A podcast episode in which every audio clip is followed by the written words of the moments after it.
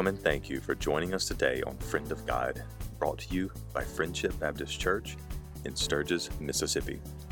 It is our goal to take the Word of God to as many people as possible. We pray that you not only enjoy today's message, but more importantly, we hope and pray that it changes your heart and moves all of us to life change and action. God bless and enjoy.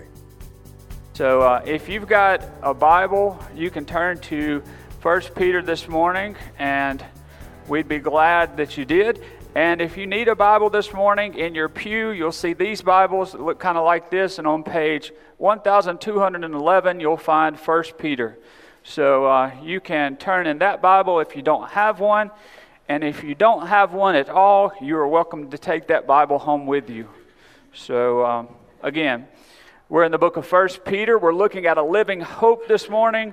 And. Uh, and I believe if you're not awake after that song, then, uh, then, then you need to just kind of look around and shake yourself a little bit because that's God at work. And so, thank you for Brother John filling in this morning for Jeremy Brown. He's unable to be here today, so uh, so thank you for always filling in and for the great musicians we have here at Friendship. So, a living hope and a salvation. I love the fact that a living hope means that we have a God who is not dead, a God who is alive forevermore, a God who sent his only begotten Son to die on my behalf, on your behalf, that we might have hope eternal in him, a salvation that's sure. And what does that mean about a sure salvation? That means that we don't have to question. If we're a child of the living God, then we're always a child of the living God. And so, so what does it mean? to have a living hope and a sure salvation. Great illustration I was reading this week goes like this It says, A little boy heard the noted American preacher Howard Thurman preaching in India. One night after he and Miss Thurman had gone to bed, there was a knock at the door. Opening it, there stood a lad whose clothing marked him as an untouchable. In broken but polite English, he said, I stood outside the building and listened to your lecture. Sahib, doctor, tell me, Please, can you give me some hope to a nobody? Whereupon the Indian boy dropped to his knees in admiration and reverence as the compassionate black Christian attempted to communicate the meaning of Christ's invitation. Please come, everything is now ready.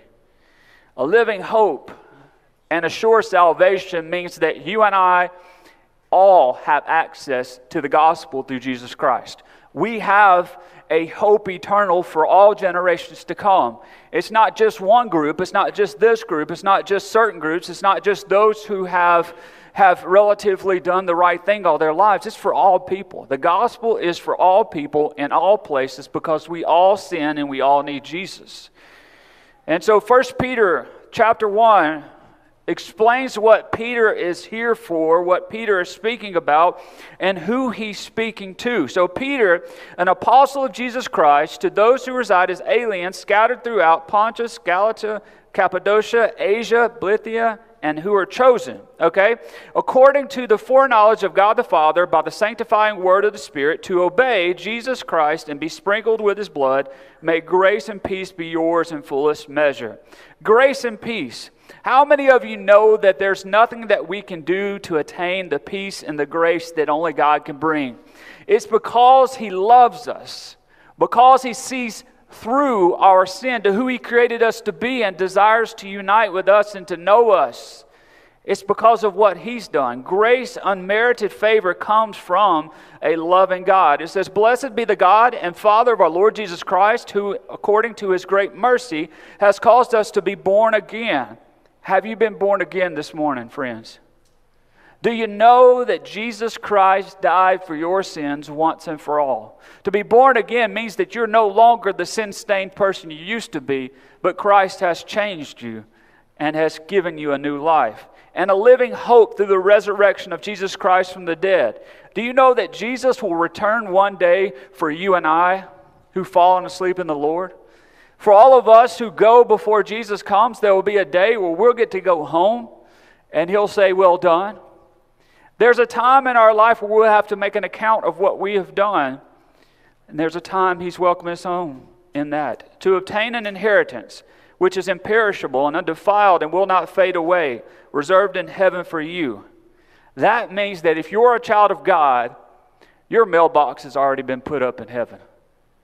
It's just waiting for you to get there. God's already got a place for you. Jesus said He's going to prepare a place for you.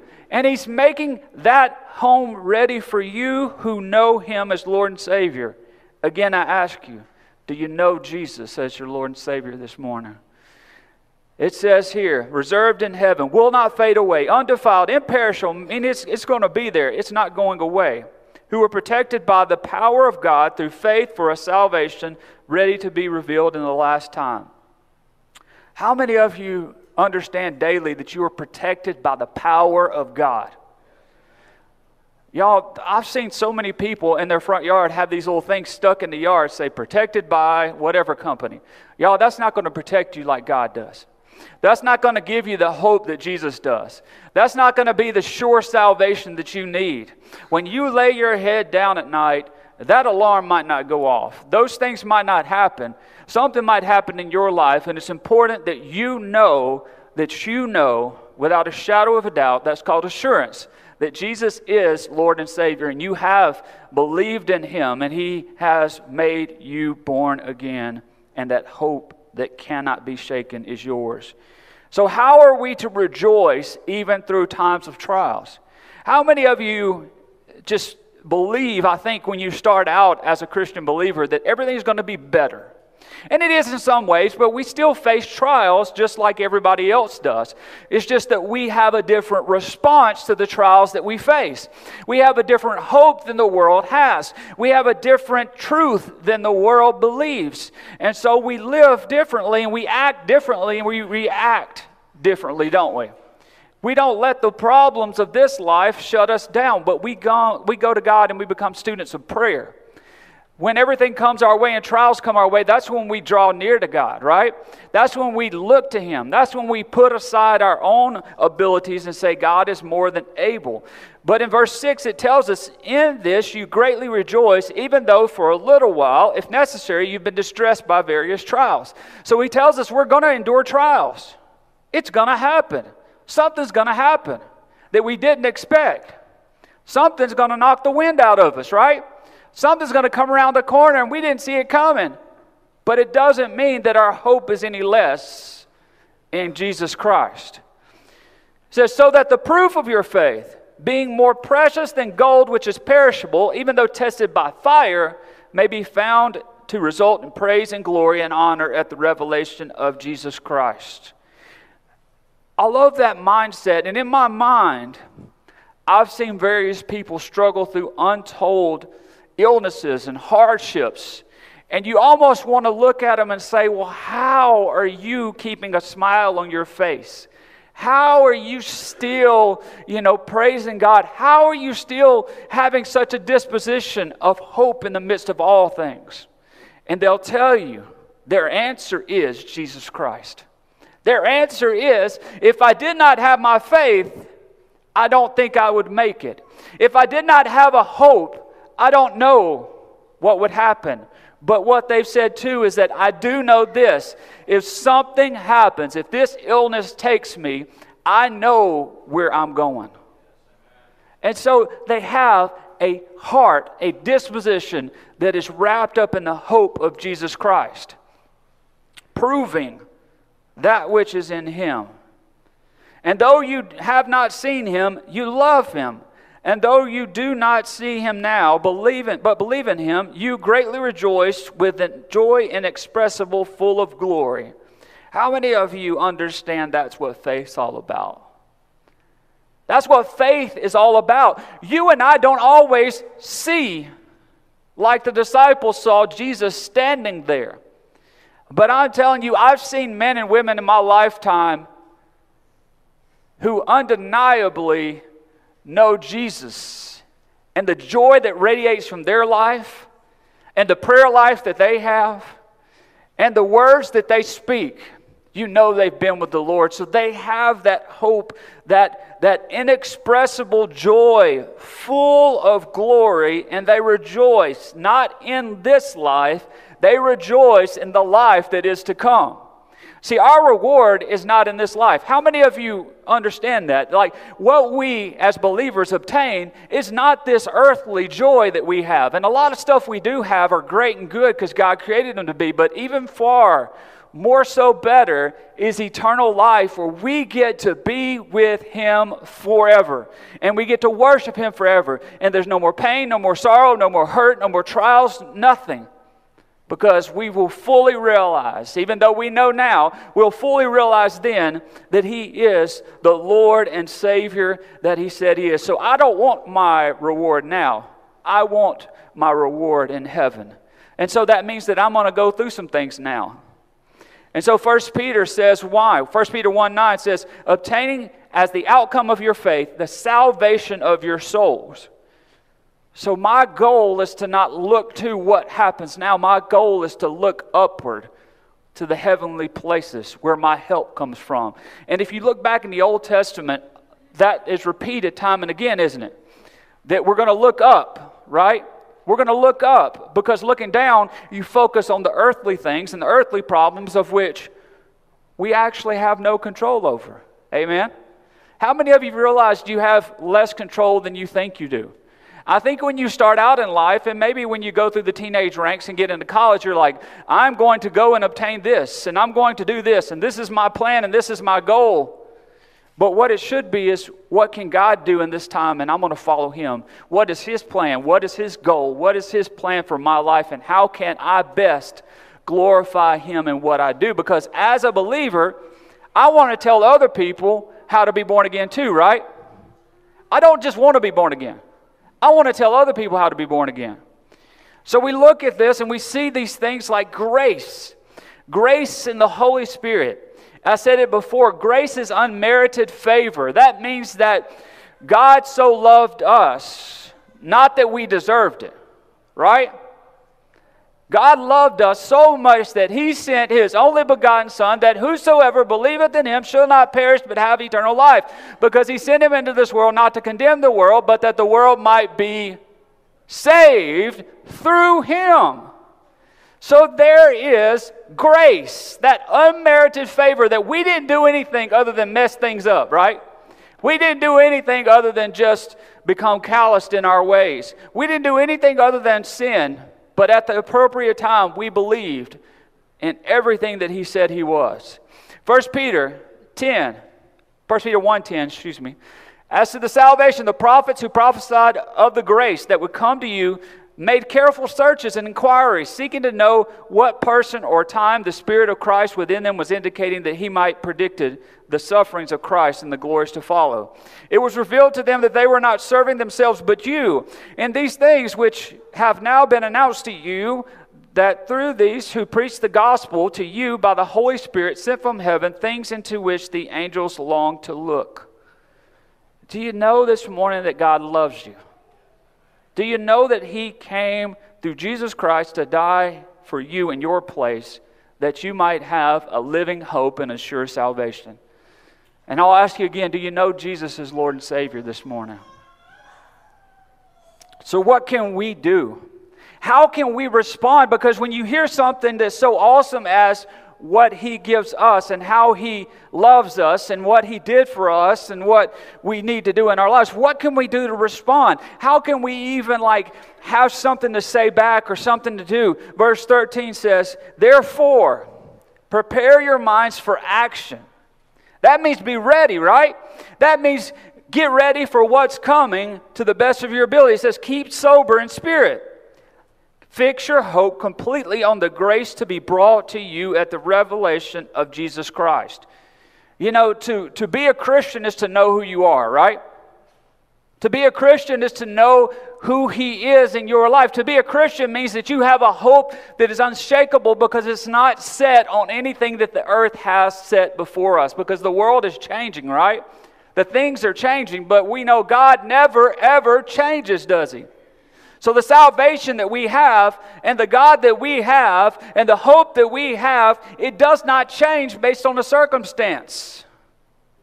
But it tells us to live differently. Verse 14, it says, This, as obedient children, do not be conformed to the former lust which were yours in ignorance.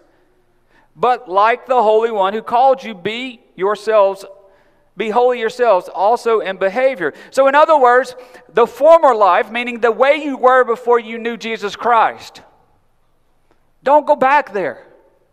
Leave that in the past. Understand that that's been forgiven. Understand that you've been changed. That that you back then is not you now. And that's not the good old days, y'all. The good days are in Christ Jesus when we've been forever changed. The good days are when we have hope that the world does not have. The good days are when we have an assurance of our salvation that we realize that cancer cannot take, that sickness cannot take, that alcohol cannot take, that addiction cannot take. We have a hope that this world cannot take. As believers in Christ, as children of God, we are called to be holy because it's written, You shall be holy, for I am holy. If you address the Father, the one who impartially judges according to each one's work, conduct yourselves in fear during the time of your stay on earth. How many of you understand that we are to fear God alone? Y'all, there's a lot of things in this life that we can look at and say, things are not like they ought to be. And we could all agree on those things. But I'm not as afraid of those things as I am afraid of what God has for me and what God says of me and how God leads me. That's the fear that I want to follow, but I want to do it willingly. I want to do it as He wants me to do. And so He says He impartially judges according to each one's work. That means that He doesn't label us all the same, He judges according to what we've done knowing that you are not redeemed with perishable things like silver or gold from your futile ways of life inherited by your forefathers, but with a precious blood as a lamb unblemished and spotless, the blood of Christ. You and I have been bought with a price. Scripture tells us that again and again. We have been bought with a price, and that price is Jesus' blood. For he was foreknown before the foundation of the world, but has appeared in these last times for the sake of you, who through him are believers in God, who raised him from the dead and gave him glory, so that your faith and hope are in God. Since you have an obedience to the truth, purified your souls for a sincere love of the brethren. Fervently love one another from the heart. Y'all, it's so much easier to love another person if we know we've been loved by God, right? Because it helps us look past all the things that happen in this world and helps us love people like Jesus. That means that means if our brother or sister do us wrong, we still love them. We might not agree with them, we still love them, but we are to treat them and love them from the heart. For you have been born again, not, as, not of seed which is a perishable, but imperishable, that is, through the living and enduring world, Word of God. We've been born again through the Word of God. And what I told you earlier is still true. The Word of God does not change. The Word of God is going to be here. It's the same yesterday, today, and tomorrow, and that means it's not perishable, it's imperishable. That means that as your grandparents read the Bible, it's the same Word of God today. Because it's the power of God that brings about change. It doesn't have an expiration date. How many of you go in your refrigerator and check things by the smell test? Anybody ever do that? Anybody, what happens? You go in there and you say, I want a bowl of cereal. And then you take the top off of that thing and you take a whiff of it. Now you say, well, this is a perishable thing, so certainly it could go bad, right? But the Word of God, every time you open it, it's fresh and ready for you. Ready for you to consume and to know His will. It says, For all flesh is like grass, and all glory is like the flower of grass. The grass withers and the flower falls off, but the word of the Lord endures forever. And this is the word which was preached to you. I want you to look at verse 25 again. The word of the Lord endures forever. That means it goes without end. It has no expiration date. That means his love for you has no expiration date. That means that his plan for you has no expiration date. That means that he is eternal. Everything else is going to pass away. Everything else is going to go to the wayside. But the Lord will help us endure to the very end. So I ask you this morning is he your living hope? Is He your living hope? Because if you put your hope in anything else this world has to afford you, it will let you down every time. But I'm telling you, the living hope of Him who is in Jesus Christ comes in the proof of who Jesus was. Jesus was willing to die for me and for you and was willing to prove his love for us. There's no greater love than he who laid his life down for his friends. And you and I are called friends of the God, the living God, the Most High God. And it says here, I love John 20, 24. This is, this is the account of Thomas, which is one of the twelve called Didymus. He was not with him when Jesus came the first time. So the other disciples were saying to him, We have seen the Lord. Imagine you're, you're the one, you're probably like me, that you're not there. And then they said, To see the Lord, I've seen the Lord. And you're like, Where was I at? Why wasn't I there? Why didn't I get to see the Lord? I won't believe it unless I see the Lord for myself. And he says, Unless I put my hands in the imprint of the nails and put my finger into the place of the nails and put my hand in his side, I will not believe. So all of us have to make that decision for ourselves whether or not we believe in Jesus as Lord and Savior, don't we? We have to see the proof ourselves in our own spiritual lives and come to that recognition that we need Jesus more than anything else. It says this After eight days, his disciples were inside again, and Thomas was with them. Jesus came, the doors have been shut, and stood in their midst and said, Peace be with you. Now imagine you're in a room without a window, and then there's Jesus. That's the only thing in my mind I can actually think of here. Like you're in the room, you're with your disciple friends, and then all of a sudden, there's Jesus. And so Thomas, who says, I haven't seen Jesus, is now about to see Jesus. Then he said to Thomas, Reach here with your finger and see my hands, and reach here with your hand and put it in my side. And do not be unbelieving, but be believing. And so, what is his response here to, does he believe that he is the living God? Thomas answered to him, My Lord and my God. Jesus said this to him Because you have seen me, have you believed? Blessed are those who do not see and yet believed. So, do you know him as your living hope? Secondly, is he your salvation? Is he your salvation? Everything rests and resides in my life on the fact that I know that Jesus is everything he claims to be. And so he says here, and I'm going to give you some scriptures. And so if you don't have time to look at every one of these, just write these down. John 5 24 says, Truly, truly, I say to you, he who hears my word and believes him who sent me has eternal life, and does not come into judgment, but has passed out of death into life. That's pretty sure, isn't it? Matthew 7 21 says this Not everyone who says to me, Lord, Lord, will enter the kingdom of heaven, but he who does the will of my Father will enter. Then we see Ephesians 2 8 and 9 says this For by grace you have been saved through faith, and that not of yourselves, it is the gift of God, not as a result of works, so that no man may boast.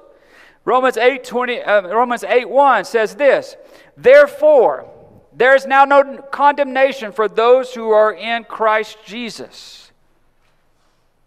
So, is He your sure salvation? Do you know without a shadow of a doubt that you are a child of God and you've been born again? If you don't have that assurance, that hope, then I implore you to know Him today because it matters. We don't know the day or the hour that He is going to return. We don't know the moment that He will be here, but we do know this fact. We live in a perishable body, and one day soon it will come our time, and we will stand before the Lord, and we will have to give recognition for all that we have done. Thirdly, we see everything fades away. Doesn't last forever, but the Word of God endures. You know, when I was growing up, my grandfather kept a lot of old newspapers and a number of other things because he went through times like the Depression and the war and all these other things, and he kept a lot of things. But do you know that after a while, those newspapers and those things, they begin to decay? They begin to rust. They began to not be as useful as they could be. And today, you would find maybe a faint piece of paper inside the barn at his house. It fades away, it doesn't last. And we can invest in so many things that fade away, that don't last. That's why it's important for parents to tell their kids how to love Jesus more than anything else. That's why it's important that you pray with your spouse. That's why it's important that you tell others in your life about Jesus. That's why it's important that you tell of the sure hope and salvation that you have because we know that these things do not endure that we sometimes hold on to. 1 Peter 1:25 told us a minute ago says but the word of the Lord endures forever. Fourthly, we see within our understanding of what it means to be a believer in Christ is this. And I love this part about the gospel. Once you're a child of God, you're always a child of God. Amen. As believers in Christ, we understand that we are once saved, always saved. That means that we might disappoint. That means we might need forgiveness. That means that we are not perfect, but that means that God is always willing to receive us and forgive us and give us a firm foundation in him. It says this, John 10 28. And I give eternal life to them, and they never perish. They will never perish, and no one will snatch them out of my hand. Y'all, nothing is faster than a kid who's trying to get snacks out of your hand, is it? Anybody ever seen you have a you have something, you have their snack ready to go and have that thing opened and ready to go and what happens? I mean, it, they're like a ninja in the night. They grab it, and half of it's on the ground, but also they grab it really fast. But you know that once we're a child of God, nothing can snatch us from His hand. Nothing can take us from His hand. When we are His, He is ours forever. And so we don't need to be saved over and over again. You and I cannot lose our salvation once it's secure in Him. So I ask you today what will you choose today? Do you know that Jesus is Lord and Savior in your life? Do you have that hope that is living from a living God? Do you have a salvation that's unshakable? Are you sure that you know without a shadow of a doubt that Jesus is Lord and Savior? Have you been born again? Do you believe in Him? Do you fear the Lord greater than anything else? This morning, I'm going to invite you. I'm going to invite you to respond this morning. And maybe quite simply, you're here this morning you don't know Jesus as Lord and Savior. And you've never, ever had that hope that He brings. I'm going to invite you to know Jesus this morning. Secondly, I'm going to invite you this morning to just thank Him. Because I find that we get so overwhelmed with our problems most often that we fail to thank Him for what He's doing, right? We wonder, God, where's our reward? And then we're reminded in Scripture what happens that this is not the end of our story, right? This problem is not the worst thing we're going to face. As children of God, we come knowing that eternity resides in Jesus and the place that He's prepared for us. Thank you for joining the Friendship family today. Your time is your most valuable commodity and we are enormously grateful that you chose to share some of it with us. If you would like to know more about Friendship Baptist Church, please visit our website, friendshipsturgis.com, or our Facebook page. Both links can be found in the show notes below. Although we would greatly appreciate you leaving this podcast a rating or review, we would be eternally grateful if you would be willing to share it with someone else. We pray you have a God filled day, and please remember love God, love people, and reach the world.